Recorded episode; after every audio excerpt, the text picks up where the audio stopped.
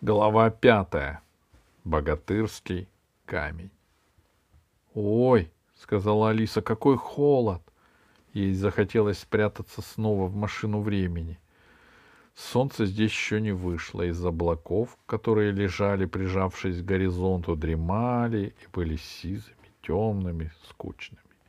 Ночью был мороз, на траве лежала белая изморозь, а края лужи перед самой машиной времени были покрыты тонким литком.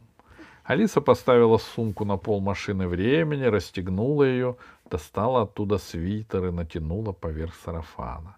Она поехала в прошлое в том же самом старом розовом сарафане, в котором ходила в заповедник. Она понимала, что в прошлом ходить в комбинезоне просто неприлично. Еще она надела шерстяные носки. — Тебе не холодно, Иван Иванович? — спросила она. Козлик не ответил. Он выглянул из машины времени и, приглядываясь, принюхивался к темному еловому лесу, на опушке которого стояла машина времени.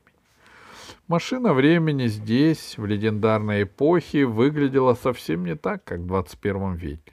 Алиса поняла это, когда вышла наружу и оглянулась. Машина была спрятана в дупле громадного старого дуба — Дупло, как вход в шалаш, чернело в коре. Дверь в машину времени снаружи была обшита корой. Когда они вышли и задвинули дверь, то с двух шагов уже нельзя было ни о чем догадаться. «Дальше знаешь, куда идти?» — спросила Алиса, которой хотелось скорее покинуть этот мрачный, молчаливый лес, где даже не пели утренние птицы. «Как плохо!» — подумала она, что ее козлик не может говорить. Козлик перескакивал через корни, увертывался от свисавших сущев седых лишайников, одевал зеленые мшистые кочки, как будто был здесь не в первый раз. Ну, конечно же, не первый, — улыбнулась собственным мыслям Алиса. Но почему здесь так тихо? Словно лес следит за ними, затаив дыхание, и тут же, недалеко, послышался вой. Неслось между деревьями. Козлик оглянулся и топнул копытом. Торопил Алису. Она и без того не хотела отставать. Припустила за козликом, продираясь сквозь колючий подлесок. Неслось сзади, будто кто-то гнался за ними. Козлик высоко подпрыгнул, перемахнул через кучу валежника, и Алиса на несколько секунд потеряла его из виду, потому что ей пришлось эти сучья обижать вокруг. А когда она обижала их, то увидела, что козлик стоит и ждет ее на узкой лесной дороге. По дороге ездили редко. Она заросла травой, а в глубоких колеях стояла зеленая вода. Листья орешника, большие, как лопухи, покачивались над головой. С них срывались крупные тяжелые капли и больно били по голове и плечам. Летучая мышь, как черная бабочка, порхала над головой. Издалека донесся жалобный стон. Будто у кого-то зуб болит так, что терпеть невыносимо. Стон испугал летучую мышь. Она взмыла вверх и исчезла. В лесу снова наступила тишина, и Алисе было обидно, что нельзя спросить козлика, кто же так страшно стонет в темном сказочном лесу. Но внезапно деревья расступились, и дорога выкатилась на пригорок прямо в поле. Алиса и козлик остановились. Воздух здесь был теплее, солнце, которое поднялось над краем сизых облаков, освещало поляну косыми утренними лучами и сушило траву. Над ней кое-где даже поднимался пар.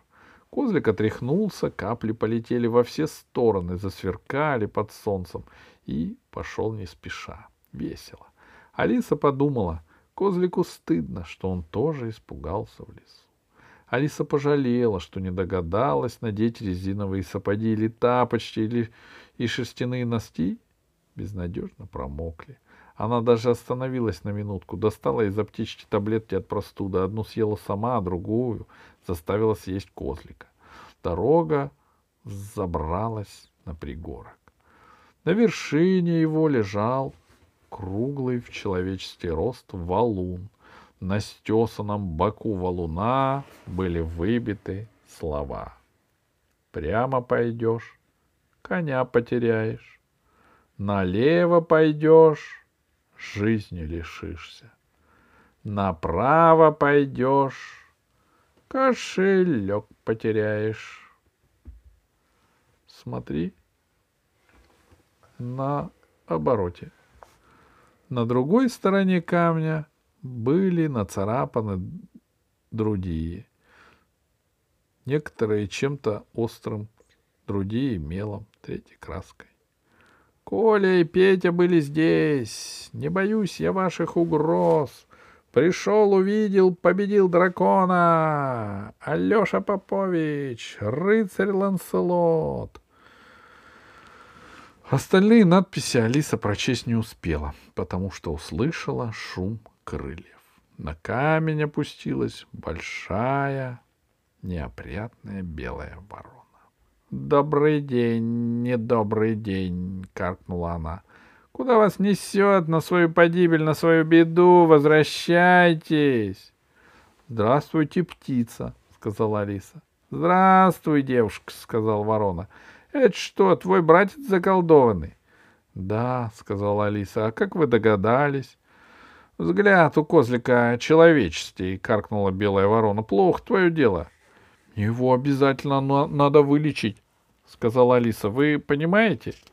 Я все понимаю, сказала ворона. Я белая ворона. Зовут меня Дурындой. Летаю по лесам, всех пугаю, всем угрожаю, говорю, что скоро конец света. — а зачем вы так делаете? спросила Алиса. Это вам доставляет удовольствие? Никакого удовольствия, сказал ворона. Это я от скути делаю. Я предсказываю только плохое. Все боятся, подарки дарят. А сбывается? Иногда сбывается, иногда и не сбывается. Я же не проверяю. А ты просто так ищешь или кого-то по имени? спросила Дуренда.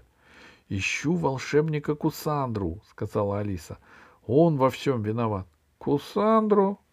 Такого не знаю. Тут ошибка какая-то. Всех волшебников по именам знаю, а Кусандру не знаю. — А волшебника Оха ты знаешь? — спросила Алиса. — Волшебника Оха знаю, — сказала Дурында. — Только он тебя не примет. Он занят, у него совет. — Совет? Совет волшебников. Съедутся волшебники со всего света, будут решать, что делать. А что им нужно делать? — Ты откуда свалилась? — каркнула ворон Дурында. — Не знаешь, что ли, ледники наступают? Скоро будет ледниковый период. Смертельная опасность. Радость для мамонтов. Горе для всего теплолюбивого. — Об этом я не слышала. — И не боишься? — Нет. — Может, ты мамонт? Меня зовут Алиса. И как мне найти волшебника Оха? Позолоти лапку, скажу. Хочешь, я тебе бусину дам? Спросила Алиса. Покажи сначала, может, она не драгоценная. Алиса достала из сумки розовую сверкающую бусину. Ворона взяла ее когтями и начала крутить перед глазами. — Нет, — сказала она, — бусина недостаточно драгоценная. — Ладно, — ответила Алиса, — давай ее обратно, я тебе другую покажу. — Чего давать обратно? — спросила Дуранда. — Бусину. — Какую еще бусину? Ворода поднесла лапу с бусиной к рту, щелкнула клювом, и бусина исчезла. — Ты же ее только что в рот положила. — Ничего я не клала. Это я, сорока, какая-нибудь, чтобы бусы глотать. А ну, показывай мне бусы, не дразни. Алиса оглянулась на козлика. Ей показалось, что козлик улыбается. — Дать ей еще? — спросила Алиса. Козлик отрицательно покачал головой. — Видишь, — сказала Алиса, — мой братец возражает. — Чего? Да я его сейчас заклюю. Я же страшная и непобедимая белая ворона дурында. Меня все боятся и трепещут. — Мы не трепещем, — сказала Алиса. — Не хочешь говорить дороги? Сами найдем. — Ищите, ищите, ничего не найдете. А может, дашь маленькую бусинку? Я их очень уважаю, я их собираю. У меня замечательная коллекция бусинок, мне все дарят. Как я кому что страшное предскажу, сразу дарят. Нет у нее никакой коллекции, сказал мрачный бас. Алиса обернулась. Как же она раньше не заметила? Совсем недалеко, в густой высокой траве, лежал крупного роста богатырь, надвинув на глаза высокий шлем с шишаком. Мокрая от росы кольчуга обтягивала его широкую грудь, а на ногах были серые штаны с железными наколенниками и красные сапоги с загнутыми носами. Из-под шлема торчала лохматая черная борода, и голос доносился, как из бочки. Врет она, дурында, потому и дурында, что врет. И меня обманула.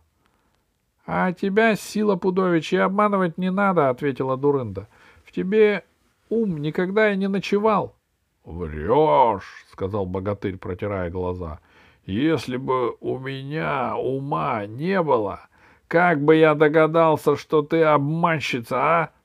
И богатырь захохотал, довольный своей сообразительностью. Алиса увидела, что рука рыцаря медленно движется по траве, тянется к палке, что лежит рядом. Пальцы рыцаря обхватили палку и вжик! Свистнула она в воздухе еле-еле, да рында успела взлететь вверх. Рыцарь продолжал хохотать. «Хам!» — крикнула белая ворона. «Коня потерял! Кому ты нужен без коня? Тебя любая ящерица победит!» «А ну молчать!» Богатырь сел, надвинул шлем как следует и подхватил с земли меч. «В следующий раз не промахнусь!» Дурында кружилась в небе и кричала оттуда. «Сила есть, ума не надо! Коня потерял! Коня потерял!» Богатырь погрозил мечом, и ворона, каркая, улетела. «Бывают же мерзкие птицы!» — сказал Сила. «Как только ее воздух держит! А вы чего здесь стоите?» «Я помощи ищу», — сказала Алиса и показала на козлика. Моего братца волшебник Кусандра заколдовал, в козлика превратил. — Кусандру не знаю, — сказал богатырь. — Многих волшебников знаю, лично знаком, а вот про Кусандру не слышал. Может, он имя сменил? — Его здесь давно не было, — сказала Алиса, — он уезжал. — Все равно странно, — сказал богатырь. — А волшебника Оха вы знаете? — спросила Алиса. — Такого слышал. — Занят он, совещание собирает. — Мы слышали, — сказала Алиса. — А как к нему пройти? — Советов давать не буду, — сказал богатырь Сила. — А сам вот пос послушался и пострадал. Рассказать? Вообще-то Алиса спешила, но она понимала, что если не слушать рыцаря, он обидится. Зачем обижать других? И она кивнула. Я бродячий рыцарь, богатырь-одиночка, скачу по полям, степям, ищу себе подвигов и славы. Мне бы дракона победить, девицу освободить, Кощея наказать, дел не в проворот. Услышал вот вчера, что здесь неподалеку дракон объявился, старый, матерый, уже двадцать рыцарей задрал. Находка для героя сел на коня и поскакал его уничтожать. Доскакал до этого места, вижу камень. Остановился. Куда дальше скакать? Тут прилетела эта дурында, известная в наших краях безобразница, и говорит, «Я видела твоего дракона, вон с той стороны, иди туда, только скорее, а то он с последним своим врагом расправится и спать ляжет». Я и отвечаю — Нельзя мне в ту сторону. Если я туда пойду, коня потеряю. Богатырю легче жизнь потерять, чем коня. А Дурында мне говорит, что это устаревшая надпись, в ней опечатка. Не потеряешь, надо читать, а потрешь. Спин, спину коню потрешь. Потому что бой с драконом тебе предстоит очень тяжелый. Ну и поверил я ей. Богатырь замолчал и закручинился. — И чем все закончилось? — спросила Алиса. — Чем кончилось? Разве ты не видишь? Где мой конь? Где мой конь? Спрашиваю. Я ж теперь пехота, а не богатырь. Надо мной драконы смеяться будут. Не было на камне опечатки, правильно все написано. Поехал я за камень верхом, а вернулся пешком. Вот и сказка вся. С этими словами богатырь снова растянулся во весь рост на траве и надвинул на глаза шлем. — А что же дальше-то будет? — спросила Алиса. — Откуда мне знать? — ответил рыцарь. — Буду ждать. Вдруг что случится. Я по части ума и вправду слабоват.